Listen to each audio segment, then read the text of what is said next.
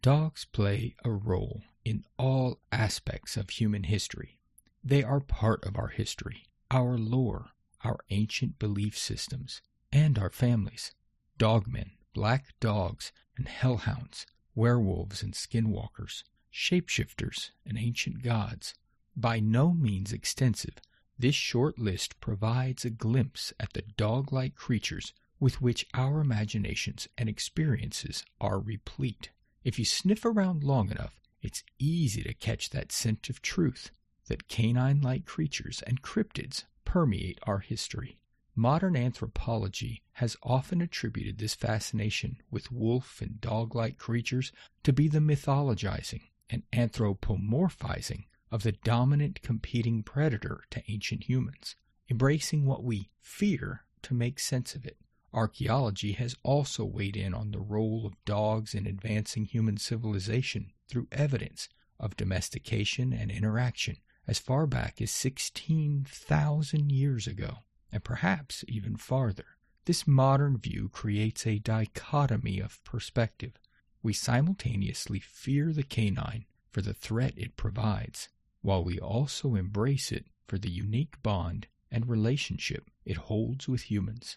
This is all well and good, but can that strange balancing act of love and hate actually explain our fascination with these dog like creatures that exist in every facet of our storytelling and experiences? Or is there more to mankind's history with our faithful four legged companion than we realize? Something that might make us more connected and more alike than we readily acknowledge today. One thing is certain this episode has truly gone to the dogs. This time, we discuss the dogs of lore. I'm Ryan Nelson, and welcome to Conspiracy Theoryology.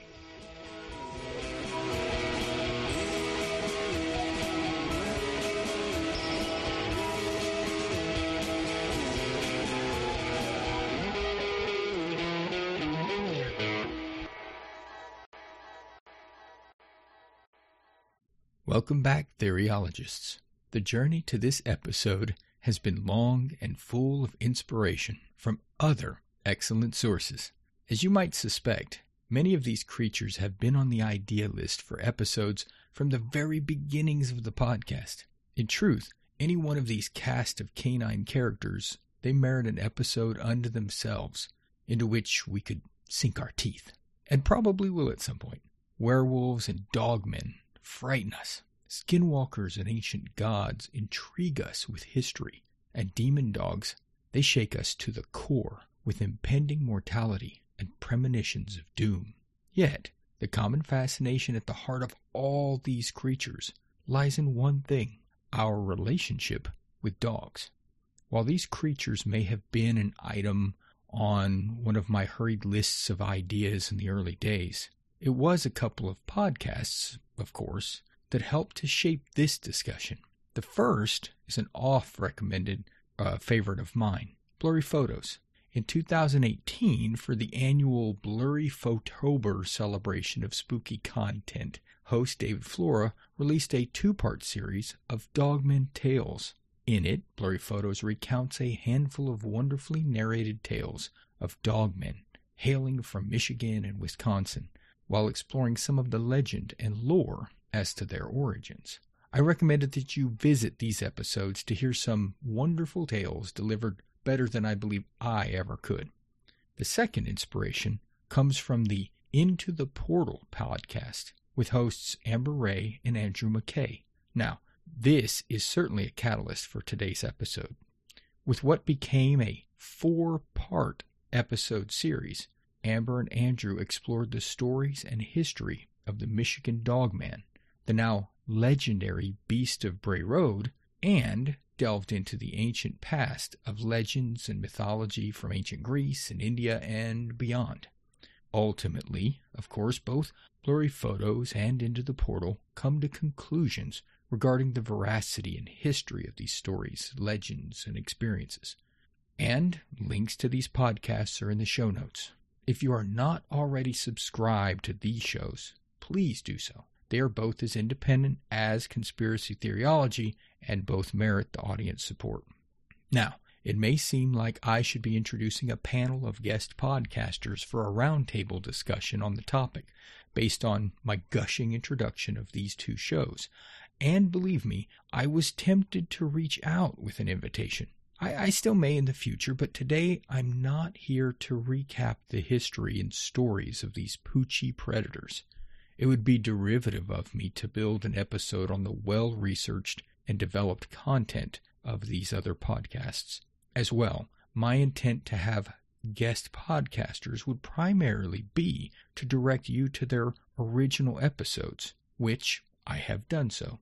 Besides, before we can take the opportunity to have anyone revisit their perspectives and conclusions on these creatures, we must first introduce the theoryology, which we will do in a bit.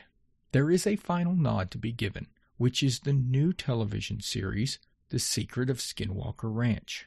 While the show has not featured the dog like Skinwalker lore specifically, at least not yet as of me recording this, it has brought new interest to the property formerly known as the Sherman Ranch, and its mysterious occurrences steeped in Native American lore and the paranormal. Importantly, the namesake for the ranch property is that of the Skinwalker, which has been seen on the ranch taking the form of a wolf or coyote. Yes, it is a History Channel show, so often the priority seems to be the character drama rather than the actual research being conducted on the property. But I still find it thoroughly entertaining, and it makes this episode more timely. So, why have I taken the time to discuss all these reference sources and podcast recommendations? I've done so because I want to unleash the opportunity to explore the lore in more depth and also give you the chance to hear examples of the more typical discussions of this phenomenon.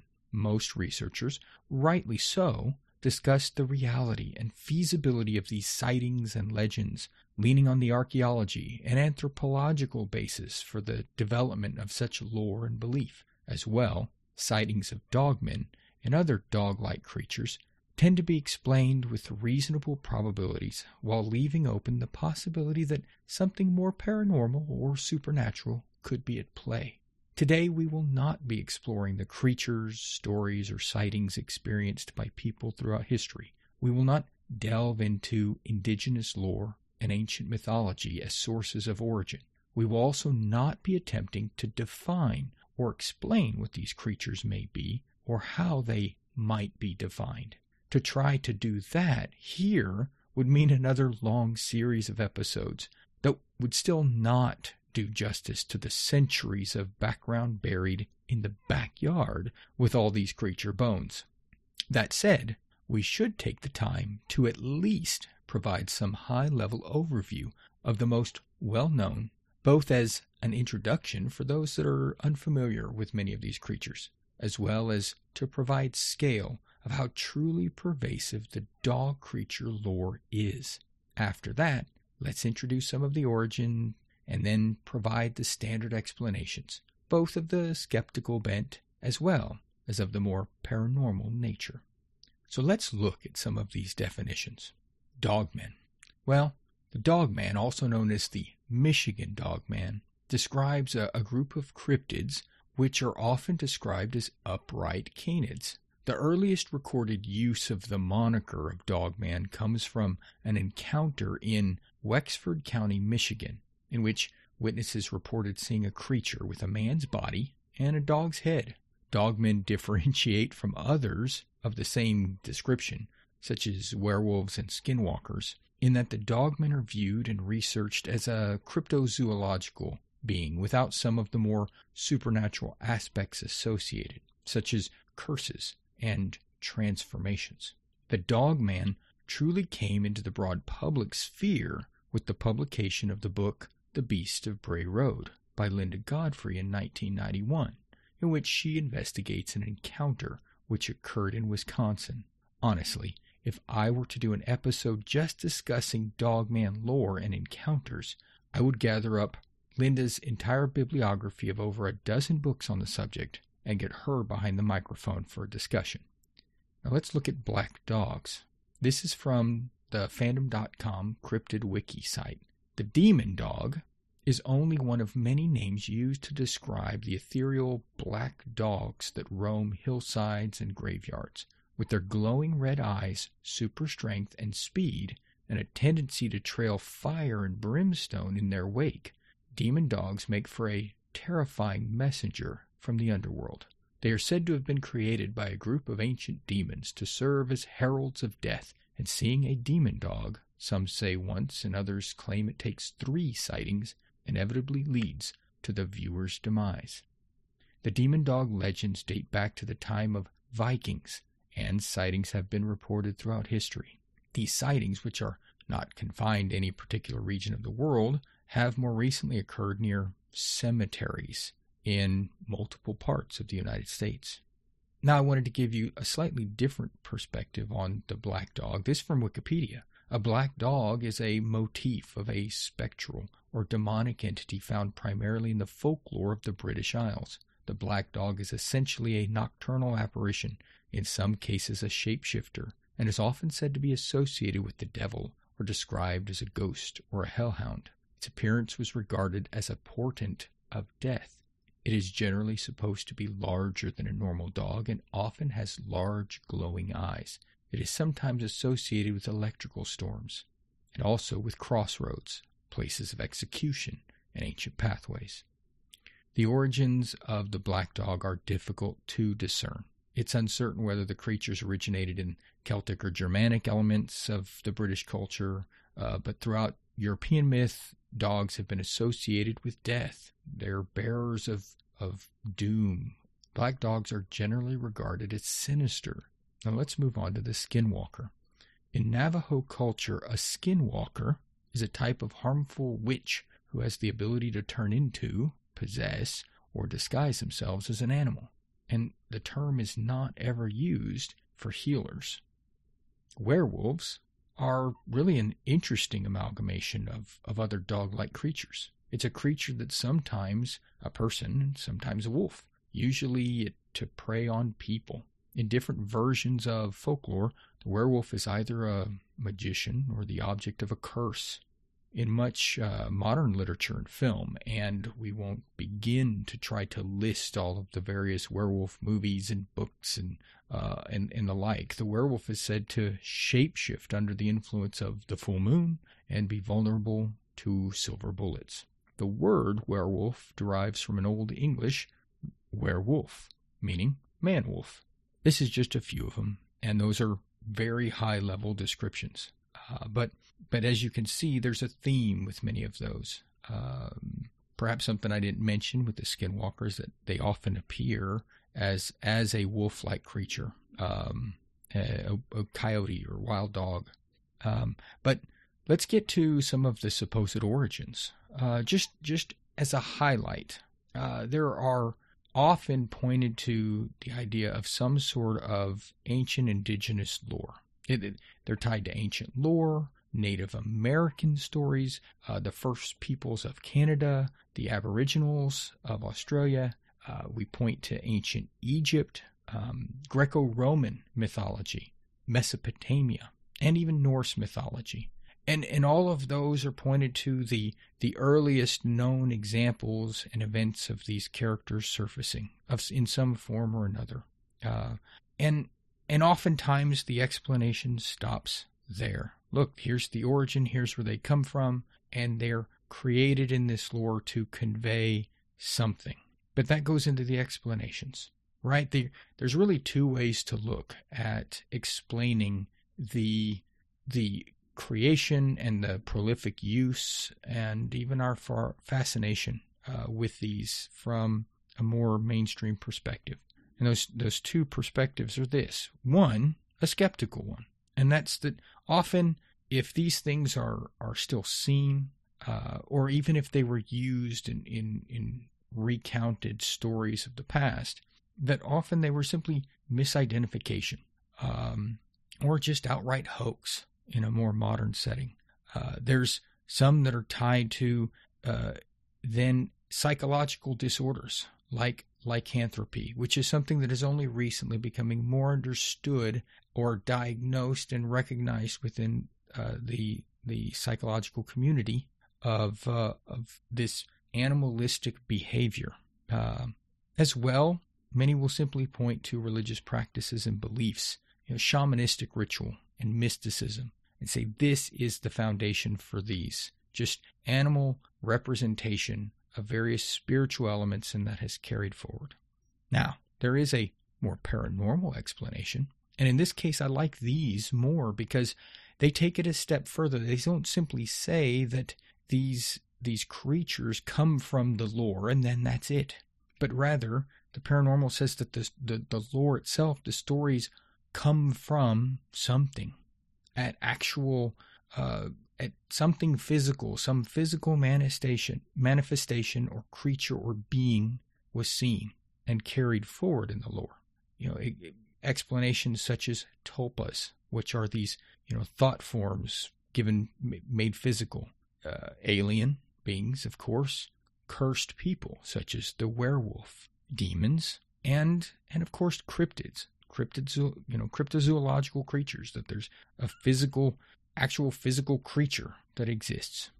Now, you know, this is uh, this is the explanation typically given. In any discussion you hear on most of these topics, they're going to, depending on the preferences of, of the researcher and the you know the the host or of a show or the writer, you're going to to come to one of these uh, conclusions that they draw uh, at the end of, of whatever you know whatever uh, discussion is is being had, and and those are all good for tracing back through history where these where these various uh, creature characters uh, surface and become more prominent in, in whatever lore and whatever region that they do. Uh, and and history is replete with these things. I, I, just wanted to give you a few examples. You know, we talked about Skinwalker Ranch, and that is tied to a Navajo curse uh, on a on this this property that, that occurred many you know a couple hundred several hundred years ago. Uh, we can look at oh a, a modern finding. There was a, a, discovery, a recent discovery of Romulus' tomb. Now Romulus was one of it was is recognized as the founder of Rome. This this tomb was a, a, a memorial monument to him. Well, the interesting thing about Romulus is him and his brother Remus were raised by wolves, and uh, before returning to um, to man, and uh, ultimately through various activities and a war between the two and, and sides drawn, Rome is is established. Uh, but the the dog, this this wolf uh, experience, this wolf raising experience, is very very key, and that goes back to the beginnings of Rome. We have Anubis, you know, the the dog god of uh, of the underworld in Egypt uh, Mesopotamian deities uh, actually are depicted as having kept dogs. That's that was the significance of dogs even then, uh, is that they were companions to the gods. Some out in the Middle Ages, a wonderful story that has floated around amongst multiple podcasts has been that of Peter Stump, who uh, uh, German Bavarian was uh, accused of being a werewolf transforming due to a belt that he would put on, and uh, ultimately hunted down and dealt with. Then there's the Beast of Bray Road, as I mentioned before, the very, um, very characteristic dog man sighting that took place on a, a, a rural country road, uh, neighborhood road in uh, in Wisconsin, and uh, has captured captured the imagination of the community and ultimately, you know, of, of the world. This dogs have even played their part in literature. A, a very well known one, something that was easy to pop into my mind, were the Hounds of the Baskerville, right? And that Sherlock Holmes story and this idea of, of these deep, dark dogs, these demon dogs, these hellhounds wolves that were hunting down and, and uh, the need to deal with that. So dogs play a role in so much of our lore. Uh, it was easy to name this episode. and this is all just overview, of course. And it's an absolutely fascinating journey to dive into the dogman and dog creature lore. Hear modern stories of sightings and encounters, compare them against ancient and historical tales, and explore the reality and origins of these creatures. We, though, as I said, are not going to take that journey because other shows already have and merit a listen. One could make a career in this study, and many researchers have. Again, I refer to the bibliography of Linda Godfrey. Proof, explanation, and reason are always at the heart of this research. Experiencers, believers, and researchers search for proof and validation through the history of ancient sightings and interactions captured within the historical record as legends and mythologies passed through generations. Skeptics bolster their dismissal of sightings as imaginings fueled by stories and legends that they contend were never meant to carry a literal interpretation, but instead capture a spiritual belief or social tradition within ancient societies. Of course, theoryology explores something much different the source of the fascination. Well, it's time we actually get into it.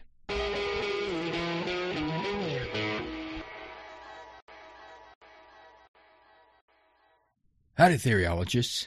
Well, if you are like me, then you are a podcast fan, and you have your playlist full of shows that get you through your day. And like me, you want nothing more than for these shows to keep making great content, and you want to support that effort. That's why many of your favorite podcasts use Patreon, so that you can show your support for all their work. And that is exactly why I have started a Patreon campaign for conspiracy theoryology. For less than a cup of coffee each month, you can help the show grow. In return, you receive patron only rewards, such as access to the Patreon exclusive show, Expanded Theoryology, where we will go beyond theoryology and take deeper looks at topics discussed on the show, as well as explore other areas and new ideas. With guest hosts and candid conversations, there will be new content each month, plus more stuff to come. If you are ready to support the show or just curious about what else Patreon has to offer, go to patreon.com slash conspiracy theoryology to check out my page. Then stick around and search out your other favorite podcasts. Now, back to the show.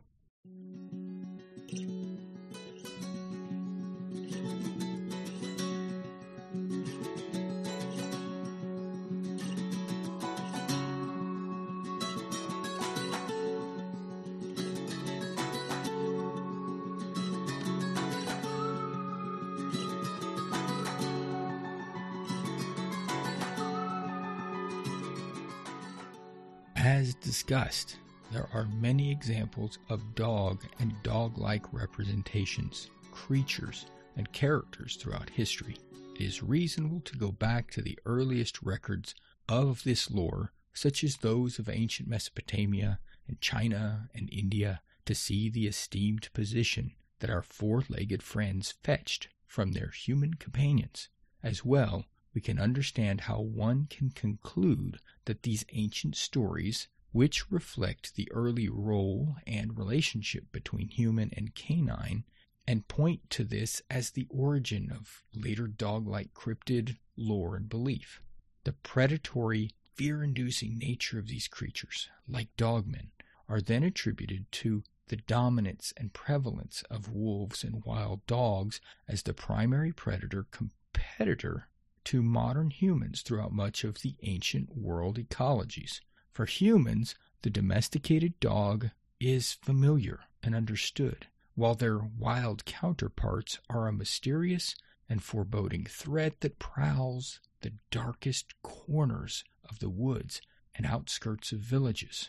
These dogmen, black dogs, and werewolves then serve the purpose as harbingers of warning and caution keeping safe those that might otherwise wander off alone down poorly guarded paths and beyond the safety of city walls. This is all reasonably answers the question of where these creatures and stories originate. But why? Why do they persist? Why do they resonate so effectively to our human mind?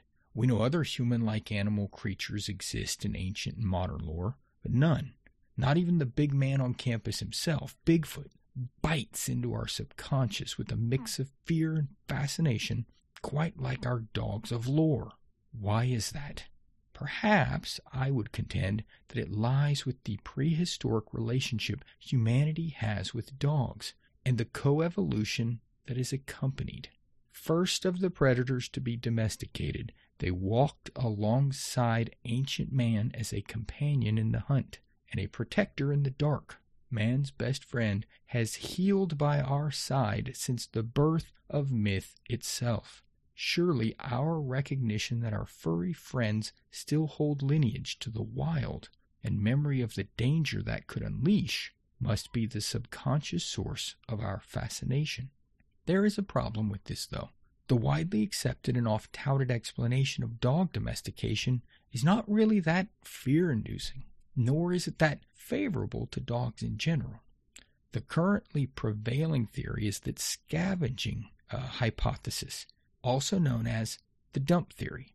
The dog domestication dump theory, proposed by Ray and Lorna Coppinger in 2001, essentially states that as early human food waste dumps uh, that formed around the early permanent agricultural settlements of the Holocene period, scavenging opportunities brought wolves and wild dogs closer to human populations since those with a calmer temperament toward approaching humans would thrive under this arrangement, they would find more reproductive success, eventually deriving the more familiar domesticated dog. Humans, of course, would incorporate these animals into their cultural behavior, capitalizing on the benefit of the resource.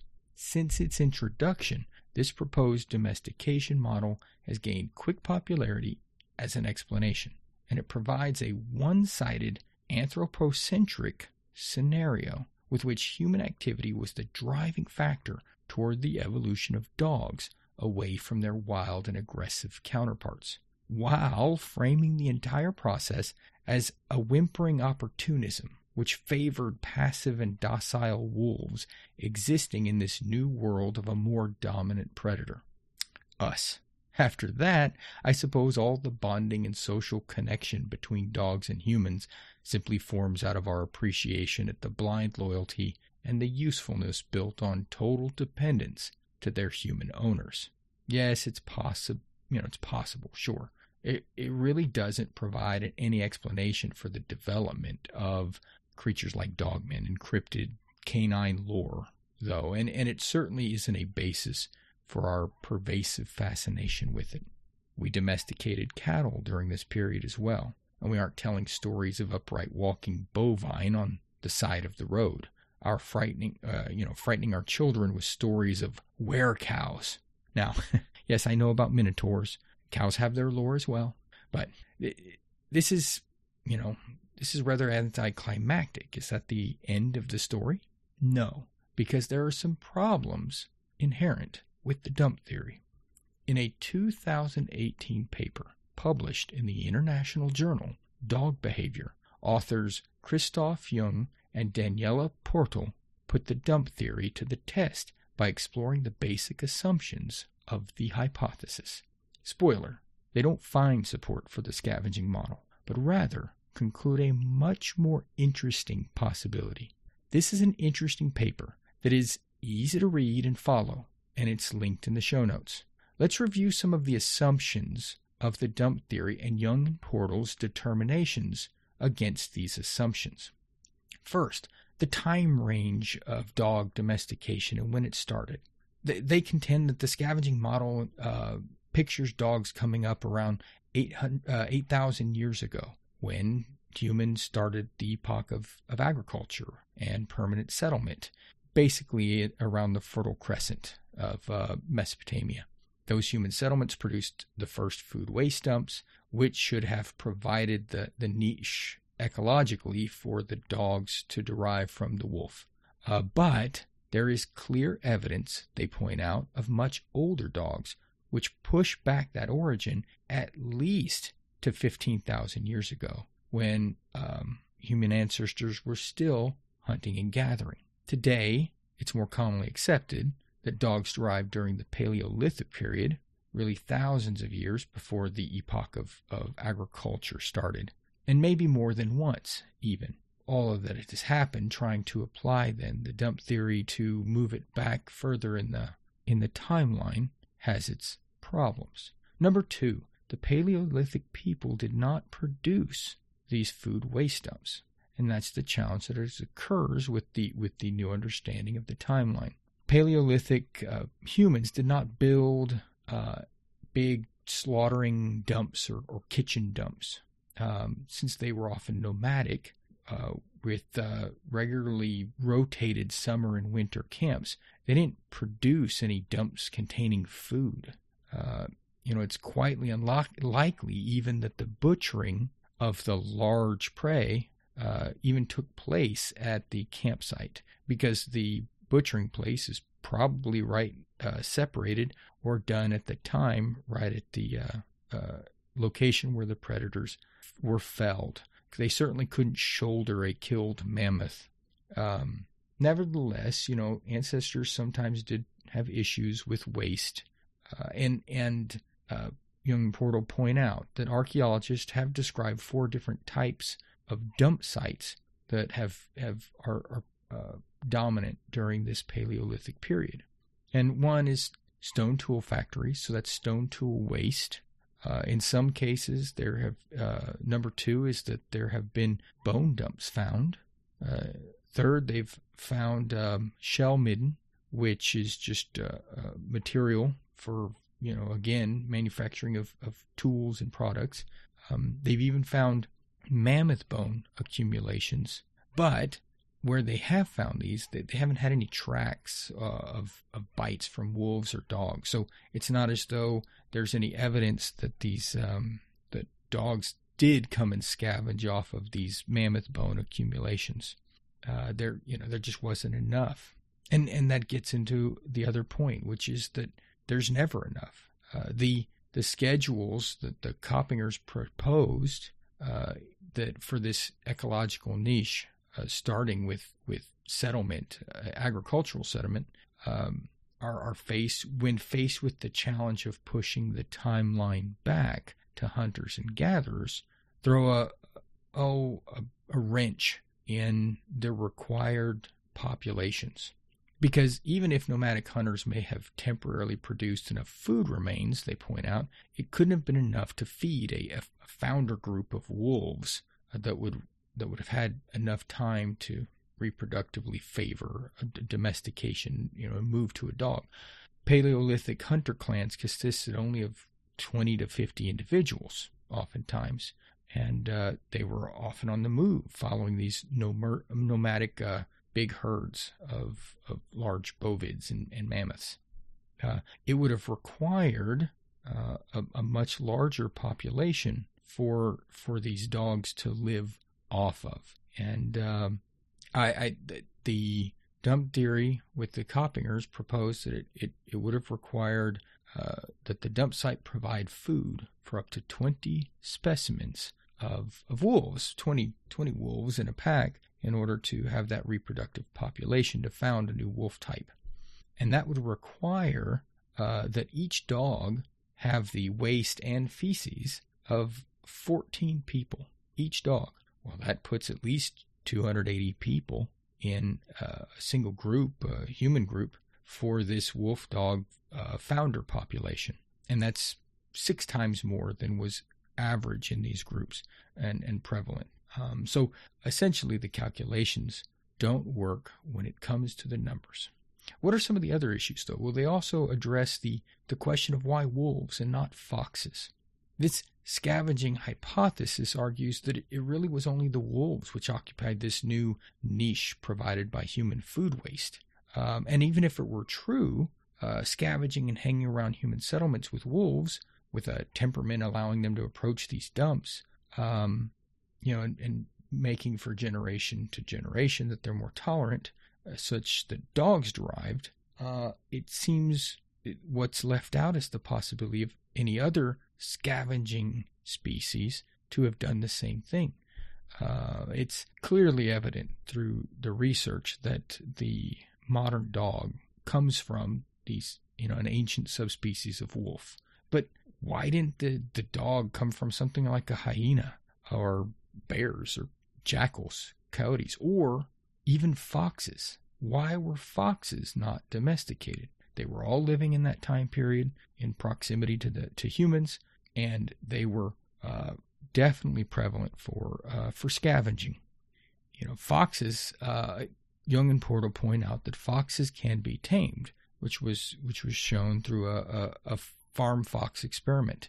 Well, they you know it seems that they with them being smaller than wolves, living near and inside the camps, they would have posed no potential risk of death for uh, human clan members or you know even the children less likely. So um, even currently, foxes scavenge in, in downtown areas of big cities. So if scavenging and hanging around human settlements is crucial for this this domestication process, foxes and, and jackals would have been much better candidates for the self domestication process of the waste dump. Uh, but but it's likely that neither of them uh, were ever domesticated in any culture at any time. Now the the scavenging hypothesis has this glaring hole that it can't explain why the wolf and not um, not anything else. Another thing that they bring up is is the um, evidence of prehistoric working dogs. So again, the dump theory uh, presupposes that that this scavenging would have begun around uh, 8,000 years ago. But by that point, we have evidence of dogs and humans working together with these specialized, like sled dogs, working with hunter gatherers 8,000 plus years ago in certain areas of, of Europe. Um, and, you know, there, there was, with evidence such as that, would indicate that domestication occurred much, much earlier, thousands of years earlier, uh, such that at that point a relationship could have formed. So, uh, long before, again, there was enough of these settled sedentary populations to develop a, a dump sites that would have been conducive towards scavenging. Additionally, Jung and Pörtl addressed the occurrences of honor and respect being paid to dogs and question why would there be honor for a scavenger? Archaeologists have found a lot of Paleolithic graves containing dogs, um, or dogs and humans together, uh, buried um, with the same honor as as though they were members of the family or were recognized as persons within the clan, that they were part of the group, uh, and they were extended honor and respect. It's curious to think that so much respect would have been shown for a scavenger that was just hanging around and ultimately tolerated uh, and accepted as a, as a useful domesticated animal. In short, Jung and Pörtl conclude that there is not any substantive evidence in support of the dump theory. Rather, they propose their own hypothesis active social domestication. This model, in their words, describes self domestication as an active, socially based process concerning both species. In preface to this theory, they provide some basis. Let's look at those because this is when the dog human relationship starts looking very interesting. Let's look at the aspect of emotional bonding. The paper offers the argument that not only is the timeline for domestication off, but also that the evidence of the social arrangement between humans and dogs does not support a relationship so base as an animal hanging around scavenging on waste and feces. Burials of dogs go back to Upper Paleolithic periods, which reflect shared lifetime and respect between species, with the dog being treated as a person, a member of the family. Even early cave paintings depicting wolves and dogs in the presence of a hunt seem to depict the animal as a fellow hunter working in tandem, not as opportunistic scavengers waiting to grab the remains. A notable aspect to the emotional bond between dogs and humans is something known as the will to please. It's a trait in which dogs actively exhibit an interest in working together with their people. Dogs may have been utilized for activities such as herding, sledding, and hunting as early as 15,000 years ago. It takes a long time for a wild wolf to go from observant predator collaborating with humans to willing sled partner. Clearly, the process began a long time before. Also, they address this question of wolves and not foxes.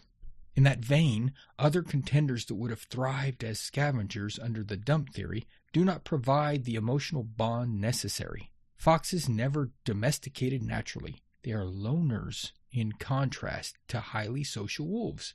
Jung and Pörtl also put forth jackals as an example, and they point out that while jackals are social animals, they hunt primarily small game, such as rodents, and they do so alone. This would not have coincided with Paleolithic humans that hunted collectively for big game. When humans arrived in the Eurasian region, populated by mammoth 40,000 years ago, not having any idea how to hunt such an animal, they would have observed the local predator that does on how to do it. And that leads us to the neuroscience. Jung and Pörtl point to studies that show the key role that something called the stress axis played in domestication. Simply put, the increased pro social contact and interactions between wolves and humans epigenetically promoted better executive functions that's mental function and activity and improved social learning capability in both species. Quote, Thus tamed wolves became domestic dogs by integrating themselves into human social structures, and humans increased their social and cultural practice, also described as human self domestication syndrome. Essentially, since humans and wolves both lived in a very similar social structure during the Paleolithic, such as highly social family groups, collective rearing and of offspring, and group hunting of similar prey, they were in position to develop bonding and highly influence each other, which leads to the final point by Jung and Pörtl. The neurobiological requirements for cooperation existed between humans and dogs in a strangely similar fashion. Brain activity observed of modern dogs exhibits very similar mental function as humans, which enables them to interact and communicate. We can understand their emotion, and they can understand ours. Dogs read our expressions and moods. They use communication signals like odor and expressions or pointing uh, and gazing to understand what is being communicated. The steps toward this connection began over 40,000 years ago, in contrast to the idea of passive taming through acclimation of each other due to scavenging. 8,000 years ago, there appears to have been an active social joint evolution between the two species that goes back 400 centuries. Now, this gets us back to the active social domestication model. And I'm going to let Jung and Pörtl summarize their hypothesis because they do it so well. It's a bit of a longer quote, but but it, it, it explains it well. This unique kind of domestication was primarily an interspecific social process. Pro social interactions reduce the activity of the stress axis via epigenetic modulations. The wolf integrated himself into the way of life of Paleolithic hunters. It was an active process on both sides. Evolutionary continuity of mammalian brains enabled both human and wolf mutual interactions, which reduced stress on both sides and eventually favored what we call domestication. Both of them wanted to cooperate, to live together, and to work with each other. Advantages are known on both sides, but not primarily in immediate effects like better hunting success, protecting, watching, or warning. Lower permanent stress levels promote the frontal brain functions, contributing to better executive function and improving social learning capabilities in both species. This allowed human associated wolves to grow into domestic dogs. End that quote. Okay. And they, we're and we're done with with the paper. Let's let's see how that uh, how that works for us with our topic for today. I mean, in light of this evolving perspective on the coevolution, the domestication and social development of dogs and humans, it does seem reasonable to draw some conclusions, you know, without barking up the wrong tree. One, dogs were not dumpster divers. In fact, it was their similar social structure and behavior that uniquely positioned them to be best suited alongside encroaching humans. Two, domestication was mutual and cooperative, not one sided. Three, human society evolved alongside the dog. We domesticated together. And four, the parallels are not coincidence. As mankind's timeline continues to expand backwards, so does our understanding of the dog human relationship. So, what does this new understanding of dog domestication provide as insight into our fascination with creatures such as dogmen and demon dogs? Well, for those skeptical of any paranormal explanation, the active social domestication model still provides the rational means of understanding. Both species were so influenced by these early collaborations with each other that the long lasting impact can be seen across multiple areas of study anthropological, sociological, archaeological, and neurobi- neurobiological evidence is copious. Wolves recognize this influence through physiological change and evolution that promoted this new dynamic with advancing humans. Humans, in turn, recognized this evolutionary partnership by incorporating dogs into society and a greater understanding of the world around them. Just as we learned how to hunt and survive through observation of wolves, so too could we explain how the world came to be, how societies formed, how knowledge came to be given. Likewise, we could always be reminded of the dangers of those dark corners of the wilderness by looking to our canine companions, remembering that they were there in the beginning, when both species were much more wild and untamed a 40,000 year old genetic memory recalled through the anthropomorphized dogman and the harbingers of black dogs that dangers are never too far away. Now, if that satisfies your curiosity, you can leave the conversation here. It's certainly compelling and persuasive. The dogs of lore no longer appear in ancient tradition whole cloth out of nowhere nor is it inexplicable that they appear in traditions and mythology across the globe seemingly independently. Dogs weren't domesticated eight, nine, or even ten thousand years ago. Dogs have been with us, metaphorically or otherwise, for four hundred centuries. No matter how humans spread across the globe and what cultures influenced others, our cold nosed companion came along for the journey. But is that really the only explanation? Is it really just that tangible and rational? Sure, we have explained the pervasive nature of the dog like creatures of legend, lore, and mythology, but why does the fascination still hold? Why do we still see dogmen?